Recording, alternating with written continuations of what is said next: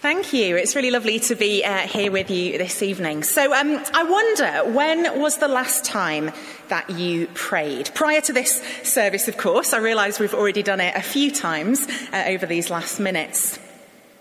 Maybe it was on your way here tonight when you were stuck in traffic or missed the train or couldn't find a parking space.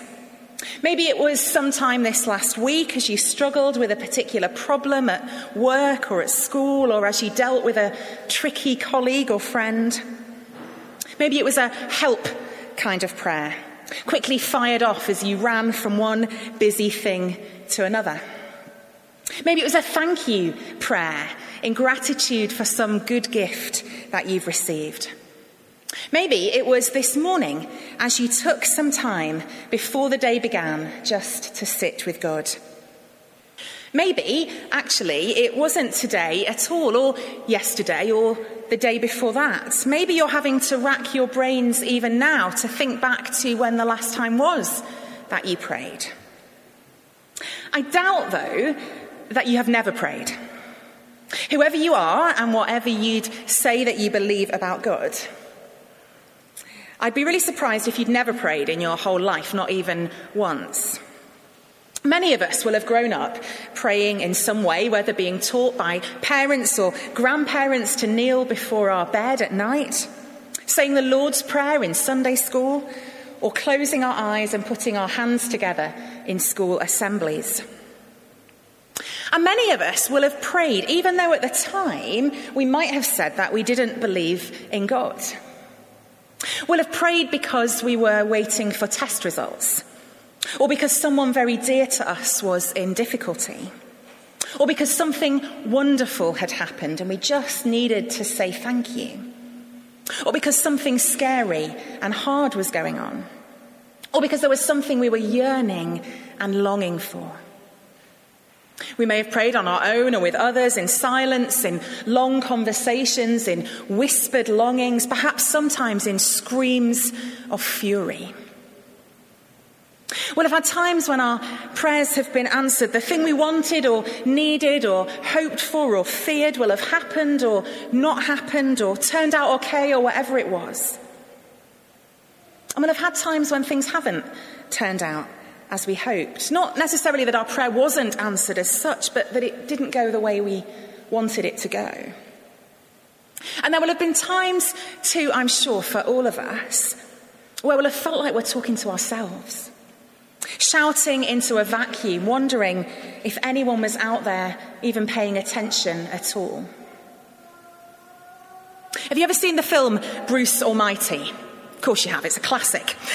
If you've seen it, you'll remember that God hands over his job to Bruce to see how he gets on after Bruce has complained that he's not sure God is doing the best job. And suddenly, Bruce begins to hear this incredible noise and chaos in his head, and he asks God what it is. God, Morgan Freeman, OBS, tells him those sounds are prayers. He needs to listen and he needs to help people. Bruce says, okay, he thinks maybe he's ready to help the world. It turns out, though, that that mass of constant, never ending noise in his head isn't the prayers of the whole world or even the whole country, but just a few streets in his hometown. Turns out there's a whole lot of prayer going on. He realizes he's going to need a system. He decides he'll file them, and his whole house fills with filing cabinets.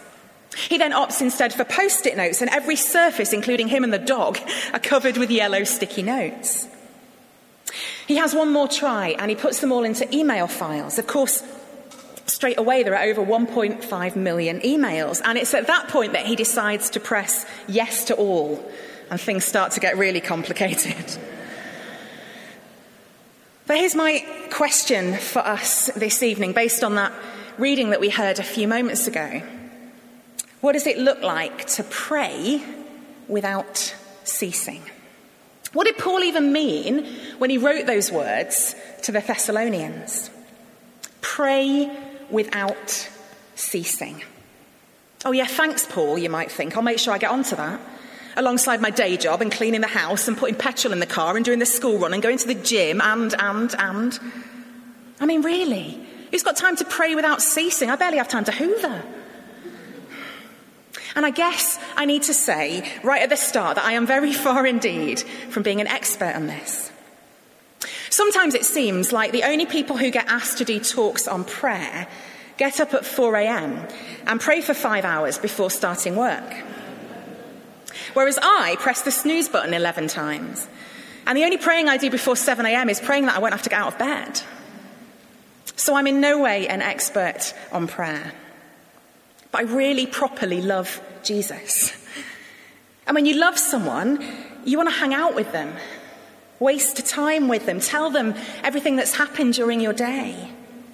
Laugh about the funny stuff, cry about the sad stuff, ask for their help with the hard stuff. Certainly what I do with my best friends. And it's what I aim to do with Jesus too. F.B. Meyer has said this the greatest tragedy in life is not unanswered prayer, but unoffered prayer. Unoffered prayer, a prayer which we never speak or think or share, is a tragedy, a missed opportunity to connect with Jesus. And as He is always our model and our guide, I just want to give us a few suggestions as to what praying without ceasing might look like Jesus style. So I've got a, a, few pairs, a few opposites, giving us some insight into how, when, where, and for what Jesus prayed. So, firstly, Jesus prayed alone and he prayed with others. Luke 5:16 tells us that Jesus often withdrew to lonely places and prayed. How often do you withdraw? I know for me, I'm so often carried along by the waves of activity and busyness that can easily fill every waking moment. I'm an off the scale extrovert who, to relax after spending time with lots of people, likes to spend time with lots of people. but nonetheless, following the model of Jesus, I need to withdraw. I need from time to time to be somewhere by myself, away from the chaos, and just be with the Lord. I need to allow myself to sit with silence and stillness because then there's a bit more room for him to speak. Luke 9:28 tells us Jesus took Peter and John and James with him and went up onto a mountain to pray. Just as withdrawing is vital, so is corporate prayer. One or other of these may be more natural or more comfortable to you, but both are important. When we pray with others, we are assured that where two or three or two or three hundred are gathered, Jesus is there with us. Praying with others enables us to stand alongside each other, to support, encourage, and bless. It enables us to weep when weeping is required and to rejoice when rejoicing is required. In the presence of others who can bear our burdens and share our joys. I wonder whether you have a regular pattern of meeting with others to pray. And by that, I don't just mean church. Do you have a small group or a prayer triplet or a Bible study group or any form of any type of gathering, whatever you call it, where you can be alongside brothers and sisters and pray together? If not, might it be something you think about? Secondly, as we look at the example of Jesus, we see that he prayed in the morning and he prayed at night.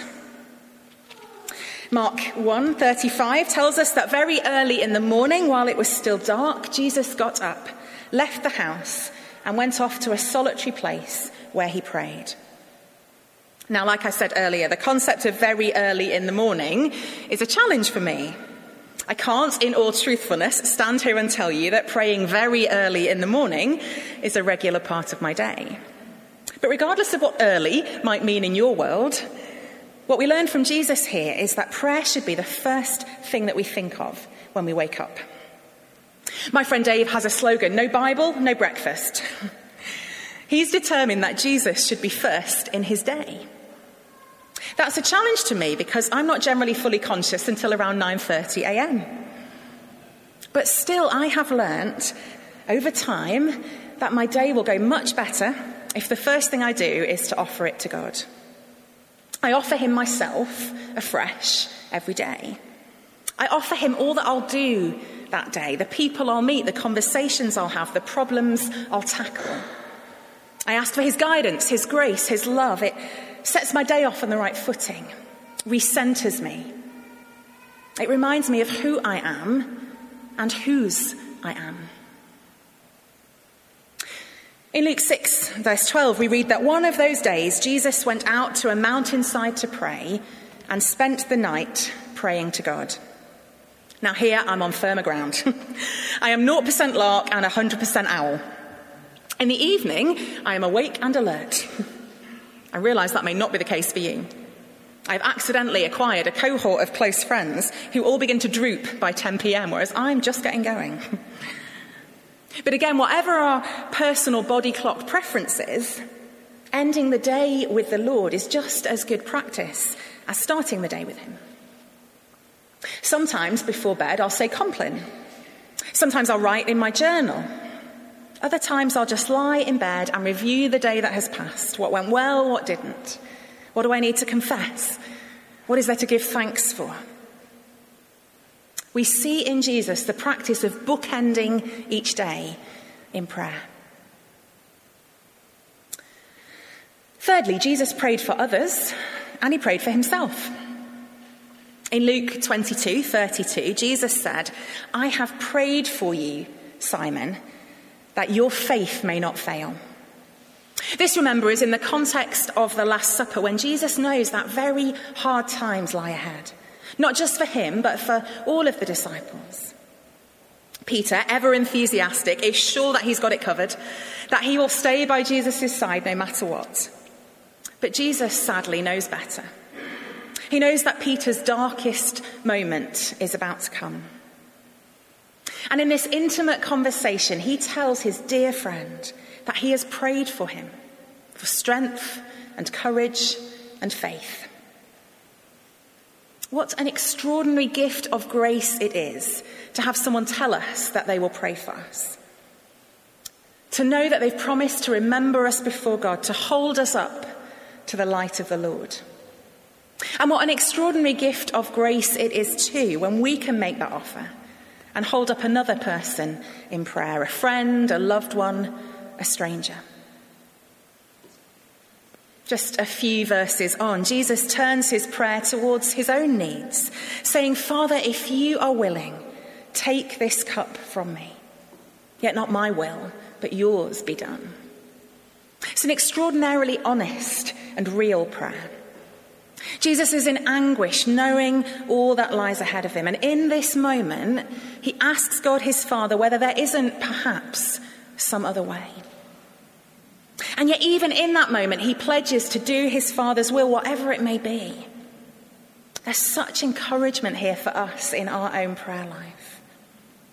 I've had many conversations with people, often beginning when they have asked me to pray for them when it has ultimately transpired that they never or rarely pray for themselves, even though they may pray for others. And there are two main reasons for this, as far as I can see. One is that perhaps it seems a bit selfish, a bit indulgent to pray for ourselves.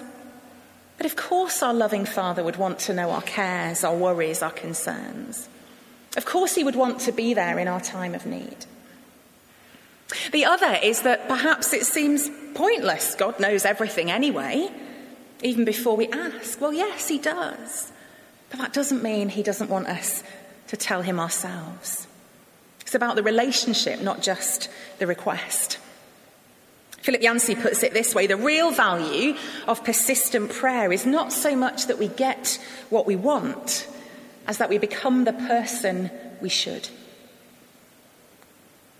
Fourthly, Jesus prayed in bad times and in good times. Perhaps the most extraordinary example we have of Jesus praying is on the cross.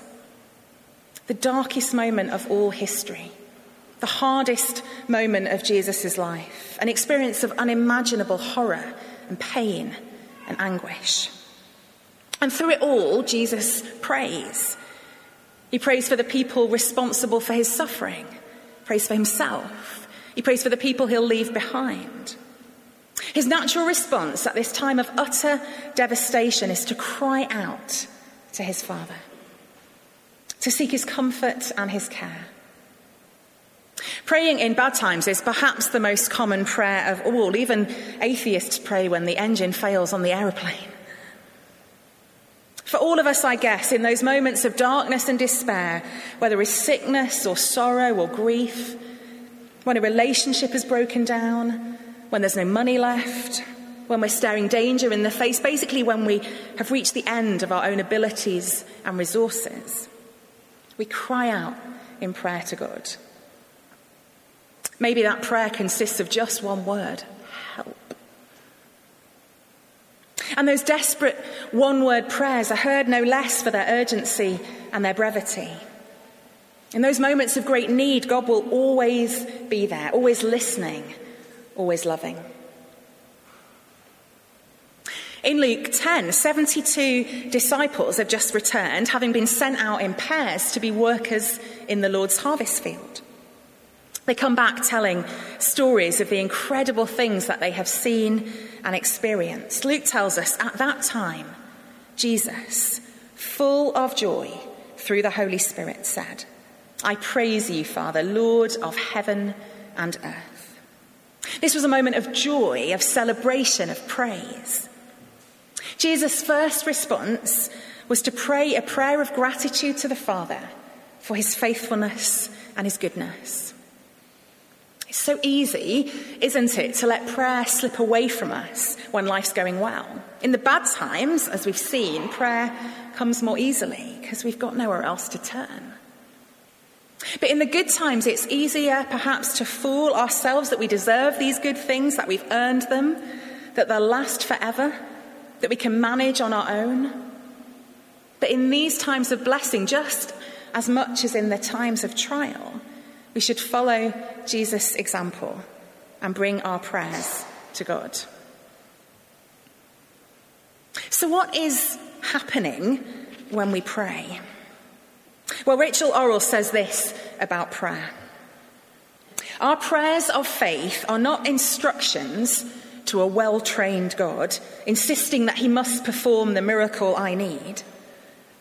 Our prayers of faith are to a good and loving parent who always wants the best for me and has told me that I must never be afraid, no matter how angry or confused or distressed I may be.